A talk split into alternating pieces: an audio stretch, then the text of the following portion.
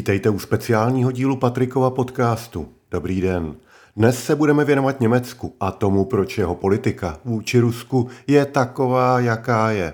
Tento podcast vychází z mého článku psaného pro časopis Neovlivni, který si můžete koupit na stánkách Trafik. Představte si, že by vrcholní čeští politici označili Mnichovskou dohodu z roku 1938 za rozumnou smlouvu, odčinující křivdy poválečného uspořádání. Umíte si to představit? Zhruba takovou sílu změny poválečného celonárodního příběhu prožívá nyní Německo. Zeitenwende. Bod zvratu. Německo aktivně pomáhá jedné z bojujících stran. Dodává těžké zbraně do zóny konfliktu. Něco, co bylo 70 poválečných let naprosto vyloučeno. Jak Německo svůj bod zlomu zvládá a jak moc či málo Ukrajině pomáhá? Poválečná traumata. Každý národ se nějak vyrovnával se svým poválečným traumatem. Lišily se způsoby, úspěšnost i délka takového vyrovnávání. Poválečné Německo zanevřelo na jakoukoliv ideologii, na jakékoliv přesvědčení a všechno, kromě obchodu, se stalo bezpředmětným. Tabu. Vzpomínka na to, k čemu vedlo vzývání ideologického přesvědčení naposledy, byla zkrátka příliš živá. Zvolení 73-letého bývalého kolínského starosty Konráda Adenauera západoněmeckým kancléřem v září 1949 většinou pouhého jednoho hlasu původně neslibovalo dlouhotrvající stabilitu. Nakonec se ale Adenauerova 14-letá vláda stala synonymem pro Wiederaufbau, znovu obnovení a výstavbu země založené na přijetí Maršálova plánu a realizaci sociálně tržního hospodářství ministra hospodářství a pozdějšího spolkového kancléře Ludvíga Erharda. Zatímco Erhard položil základy německého hospodářského zázraku, Adenauer usiloval o sjednocení Německa i Evropy. Byl to Ludwig Erhard, kdo nejsilněji oponoval projekt Evropského společenství uhlí a oceli, jehož byl naopak Adenauer velkým propagátorem. Erhardova ekonomická politika demokratického socialismu se stala součástí základního programu SPD, zatímco Adenauerova touha po jednotě se stala německou výzvou pro dalších 40 let. Tak vznikla západní Evropa. V ní spolu obchodovali a postupně se propojovaly státy, které ještě před pár lety byly úhlavními nepřáteli. Obchodní spolupráce se stala pro Německo prvním pilířem zahraniční politiky. Druhým pilířem se stala naprostá pasivita ve vojenských záležitostech. Až do roku 1955 nemělo západní Německo vlastní armádu a její zřízení v roce 1956 se neobešlo bez masových protestů a demonstrací. Obyvatelstvo se bálo další války a německou armádu nechtělo. Pacifismus se pro velkou část německé společnosti stal normou. A to je doba, v níž vyrůstá dnešní německá politická garnitura. Éru zbližování s východem zahájil premiér Willy Brandt, za jehož pětiletého úřadování se normalizovaly vztahy s NDR i dalšími východními zeměmi, s nimiž Adenauer odmítl navázat diplomatické vztahy kvůli uznání právě NDR, východní Německé republiky. Že je kurz zbližování s východem správný, potvrdila Němcům Nobelova cena míru, kterou Brandt obdržel v roce 1971. Ze zbližování s východem Německo profitovalo i ekonomicky – Průmyslu i občanům prospíval dovoz levné energie z Ruska.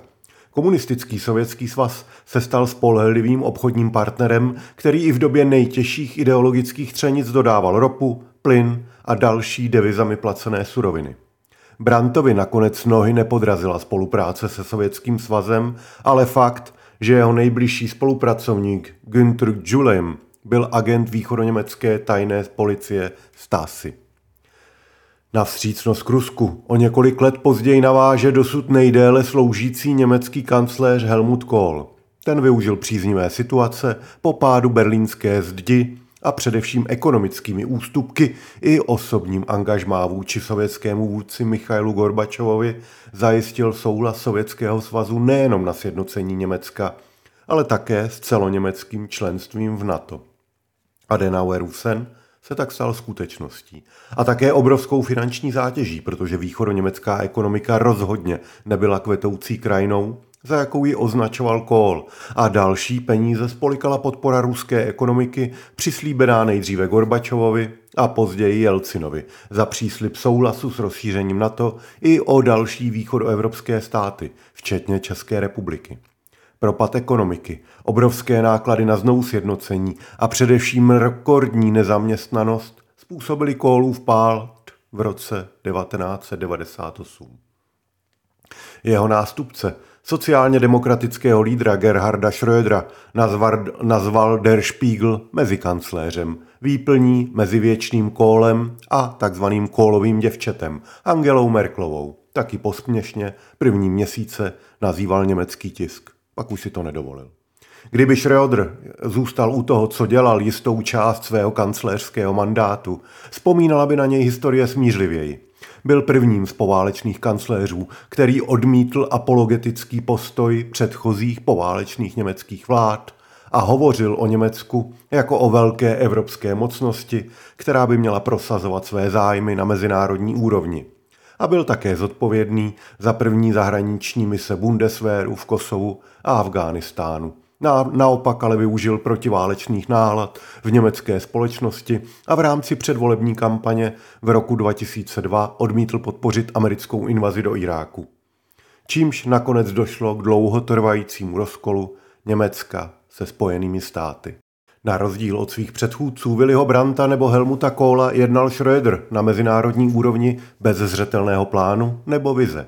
Schröderovo Německo se náhle stalo střední mocností, což je termín, kteří si mnozí bončtí politici museli nejprve vyhledat ve slovníku.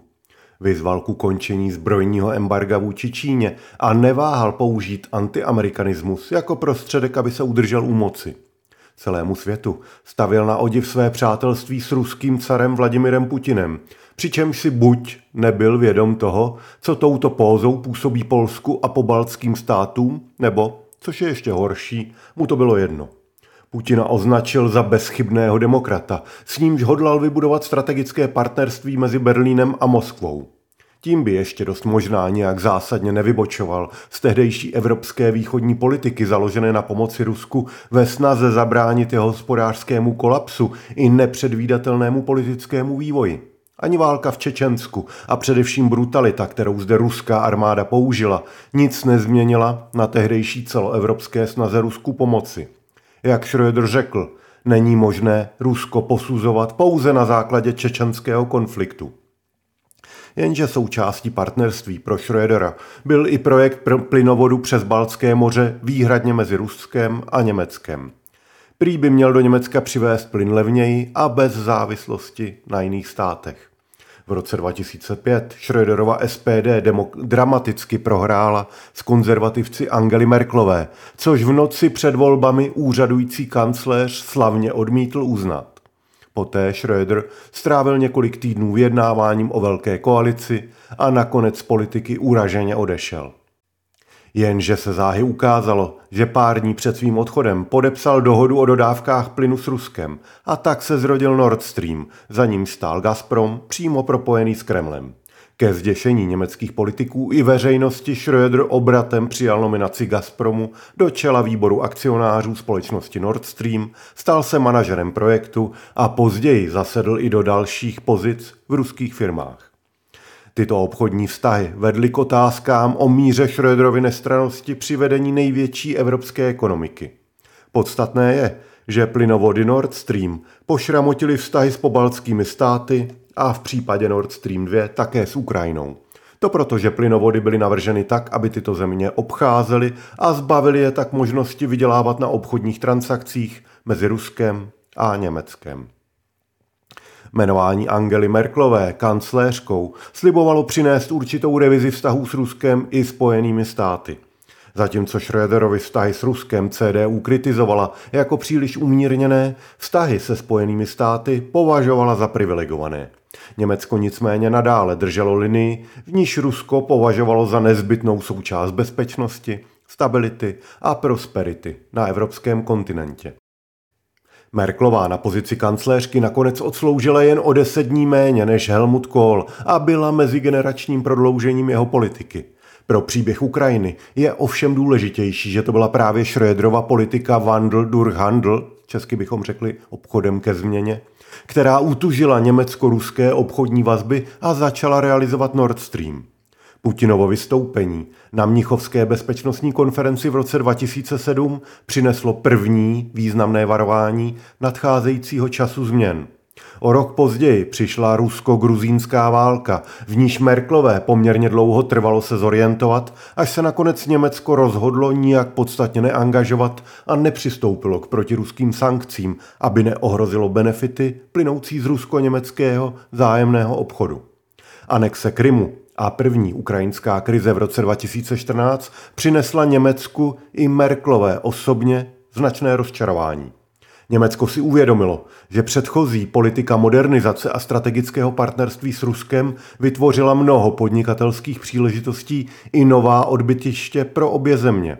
Zároveň vzrostla poptávka po ruských energosurovinách, a to i přes plán energií Vende, jenž měl německou energetiku převést na obnovitelné zdroje a učinit ji nezávislou na surovinách dodávaných nespolehlivými režimy. Paradoxem přechodu k obnovitelným zdrojům byl přechodný nárůst spotřeby zemního plynu, jenž nahrazoval odstavované zastarávající jaderné elektrárny, jejichž provoz po havárii ve Fukušimě neměl mezi veřejností podporu. Na anexi Krymu kancléřka Merklová reaguje velmi asertivně a podrážděně – je zřejmé, že ji Putinovo chování velmi zklamalo. Bezprostředně ji označuje za nepřijatelnou pro evropský mírový pořádek a protože americký prezident Barack Obama řeší jiné krizové situace, chápe se Merklová vedení západní diplomacie vůči Rusku. Německo se tak poprvé od druhé světové války dostává do vedoucí úlohy jak v Evropské unii, tak v NATO a je zodpovědné za vyjednávání na mezinárodní scéně. Německo spolu se Spojenými státy dojednává první sankce, které na Rusko těžce dopadnou. Jak v lednu 2015 prohlásí ruský opoziční lídr Alexej Navalny, bez těchto sankcí by již ruská armáda byla v Oděse. A Merklová sankce prosadí i udrží přes zásadní nesouhlas německého průmyslu. S výjimkami, jež budou Německo ještě mrzet. Nejde jen o podezření, že Siemens dodal technologie pro úpravnu vody na okupovaném Krymu. Nepříjemné je, že se ukázalo, že především Německo a Francie prodali do Ruska v letech 2015 až 2020 zboží za několik set milionů euro, které embargo zapovídalo a které mělo i vojenské využití. Na seznamu těch, kdo embargu obcházeli, je nicméně i Česká republika když úřad spolkového kancléře převzal v prosinci 2021 Olaf Scholz, dosavadní ministr financí kabinetu Angely Merklové, obecně se soudilo, že Německu prospěje éra schopného účetního. Test kabinetu semaforové vlády přišel v únoru, když Rusko zautočilo na Ukrajinu a Evropská unie chystala ráznou odpověď. Ta se ale nemohla obejít bez Německa. Očekávala se rázná odpověď. Ale z Berlína nepřicházela, jen fráze odsuzující invazi. Scholzovi trvalo několik dní, než byl schopen podpořit sankce, po níž Spojené státy i Velká Británie volali, zejména než přistoupil na vyřazení Ruska z platebního systému SWIFT. Německá mantra byla stejná jako dříve. Země je závislá na ruském plynu, uhlí a ropě. A když jej nebude jak platit, bude mít německý průmysl obrovské problémy, které dopadnou jak na eurozónu, tak na schopnost Evropy podporovat Ukrajinu. A tak se i stalo. Ruské banky nakonec ze SWIFTu vypadly, jenže zůstala ta největší, přes které se platí suroviny do Ruska. Atomová bomba odpojení od SWIFTu nakonec vybouchla daleko od cíle. Německý ministr hospodářství Robert Habeck později konstatoval, že se stalo to, čeho se Německo obávalo. Odpojení od SWIFTu je přeceňovaná odveta, která způsobí problémy především Evropě, zatímco Ukrajinu nezachrání, neboť Rusko několik měsíců zvládne i se zablokovanými devizovými rezervami a zastavenými platbami. Mezitím Rusko rozehrálo surovinový pokr, v němž odměňovalo i trestalo. Zatímco Rakousko, které Ukrajině prakticky nějak nepomáhá, má dodávky surovin zajištěny, V pomoci velmi aktivní Polsko a Bulharsko, které se hodí jako nevýznamný, leč výstražný příklad, byly demonstrativně od plynu odpojeny. Scholz mezi tím potvrdil, že Německo bude s Polskem solidární a propojí své produktovody tak, aby i německé zpracovatelské závody mohly přejít na skapalněný zemní plyn dopravovaný do polského Gdaňsku. Německo se bude moci během několika týdnů plně odpojit od ruského plynu. Hábek zároveň připomněl, že pro peníze z prodeje surovin Rusko dneska nemůže jednoduše najít uplatnění kvůli rozsálým embargům. Na jednu stranu to vypadá, že německá politika opouští vizi strategických vztahů s Ruskem postavených na obchodní výměně. Německo se stalo nejenom ostrým kritikem, ale i jedním z nejvýznamnějších podporovatelů Ukrajiny. Účetní v pozici kancléře okamžitě uložil k ledu již dostavěný Nord Stream a na Ukrajinu vyslal dodávky protitankových zbraní. Záhy přidal 100 miliard euro na vyzbrojení Bundeswehru a uvolnil další zbraně a peníze pro Ukrajinu. To byla obrovská změna. Německo poprvé v poválečné historii dodalo zbraně válčící straně do místa konfliktu. Německo odeslalo staré zbraně z éry Sovětského svazu, které uměla ukrajinská armáda používat bez zaškolení. Pak v průběhu března a dubna odeslalo Německo na Ukrajinu zbraně za více než miliardu eur, a to včetně protiletadlových systémů nebo obrněných vozidel. Miliardu euro schválil Scholzův kabinet, kabinet navíc pro další země, včetně Česka, jemuž Německo pomůže nahradit tanky a další zbraně odeslané Českem nebo dotyčnými zeměmi na Ukrajinu. K tomu připočtěneme 1,8 miliardy dolarů, které od roku 2014 Německo proinvestovalo jako pomoc na Ukrajině a celkový obraz je zcela jiný, než jej vykreslují česká média. Německo je spolu s USA, Velkou Británií, Francií a Polskem přední podporovatel Ukrajiny. Tato fakta mají ale rovněž svou odvrácenou stranu. V polovině dubna se ukázalo, že Olaf Scholz v lepším případě nehovořil pravdu, když Ukrajině poskytl seznam zbraní, které může německý průmysl dodávat. Některé, především těžké zbraně, totiž ze seznamu předem vyškrtal. Jenže porovnáním seznamů se na to přišla a aféra byla rázem na světě. Její motivy jsou dodnes nejasné. Německo dnes patří mezi nejstabilnějšího a nejvýznamnějšího podporovatele Ukrajiny. Na seznamu podporovatelů Ukrajiny jsou zajímavé jiné zvláštnosti. Ať již jde o obrovský rozsah estonské podpory, pokud to bereme s ohledem na HDP i počet obyvatel, nebo naopak naprostou nepodporu Ukrajiny ze strany Izraele. Pravda je, že Německo dělá méně okázalých a rychlých gest, O to systematičtěji ale pracuje na možnosti odpojit se od ruského plynu i ropy a na dodávkách širokého spektra pomoci jak přímo, tak náhradami zbraní jiným státům. I proto byla zarážející razance, s níž prezident Ukrajiny Zelenský odmítl setkání s německým prezidentem Steinmeierem, ačkoliv právě Steinmeier byl autorem doktríny o modernizačním partnerství s Ruskem ještě za časů, kdy byl ministrem zahraničí. Pro Německo jde o velkou změnu, přičemž spolková vláda se vůbec nemůže opírat o podporu většinové společnosti. Podle průzkumu si část německé společnosti myslí, že dodávky zbraní Ukrajině prodlužují utrpení a ruské nároky jsou do určité míry oprávněné. Nebo alespoň to, že oslabení Německa sankcemi na energosuroviny Ukrajině ve skutečnosti nepomůže. I proto je příjemným překvapením pevnost postoje kancléře Scholze – která v tak složité a rychle se vyvíjející situaci není vůbec samozřejmá. Německá poválečná politika hlásala nutnost akceptace faktu, že Rusko je významným hráčem v evropském regionu, kterého není možné opomínat ani odstrkovat. Za 70 let Německo na Rusku získalo většinu toho, co chtělo a potřebovalo ve všech důležitých aspektech a bylo připraveno v této politice pokračovat dále. Byl to kancléř Helmut Kohl a jeho politika vstřícnosti vůči Rusku navazující na poválečnou tradici, která umožnila vstup Česka do NATO a ven koncem i do Evropské unie. Je milné se domnívat, že samotné Česko by takovou věc prosadilo. Na rozdíl od dnešních českých jestřábů sociálních sítí si Německo uvědomovalo svoji zodpovědnost A to, jak bedlivě Rusko sleduje německou zahraničně politickou pozici. Německo vždy změkčovalo americkou politiku vůči Rusku, snažilo se být konstruktivní a uvědomovalo si limity politické síly Evropy i ve vztahu ke Spojeným státům.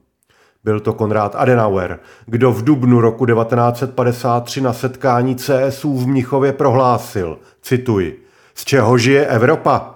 Evropa žije z milosti Spojených států. Tak to ovšem nezůstane na věky věkův. Přijde den a okamžik, kdy se Evropě podaří postavit se na vlastní nohy. Konec citátu. Doba, kdy se Evropa postaví na vlastní nohy, bude dubou, kdy Německo opustí pasivní poválečnou roli na mezinárodní scéně, vyzbrojí se a bude schopné i ochotné se angažovat. Ta doba zdá se přichází.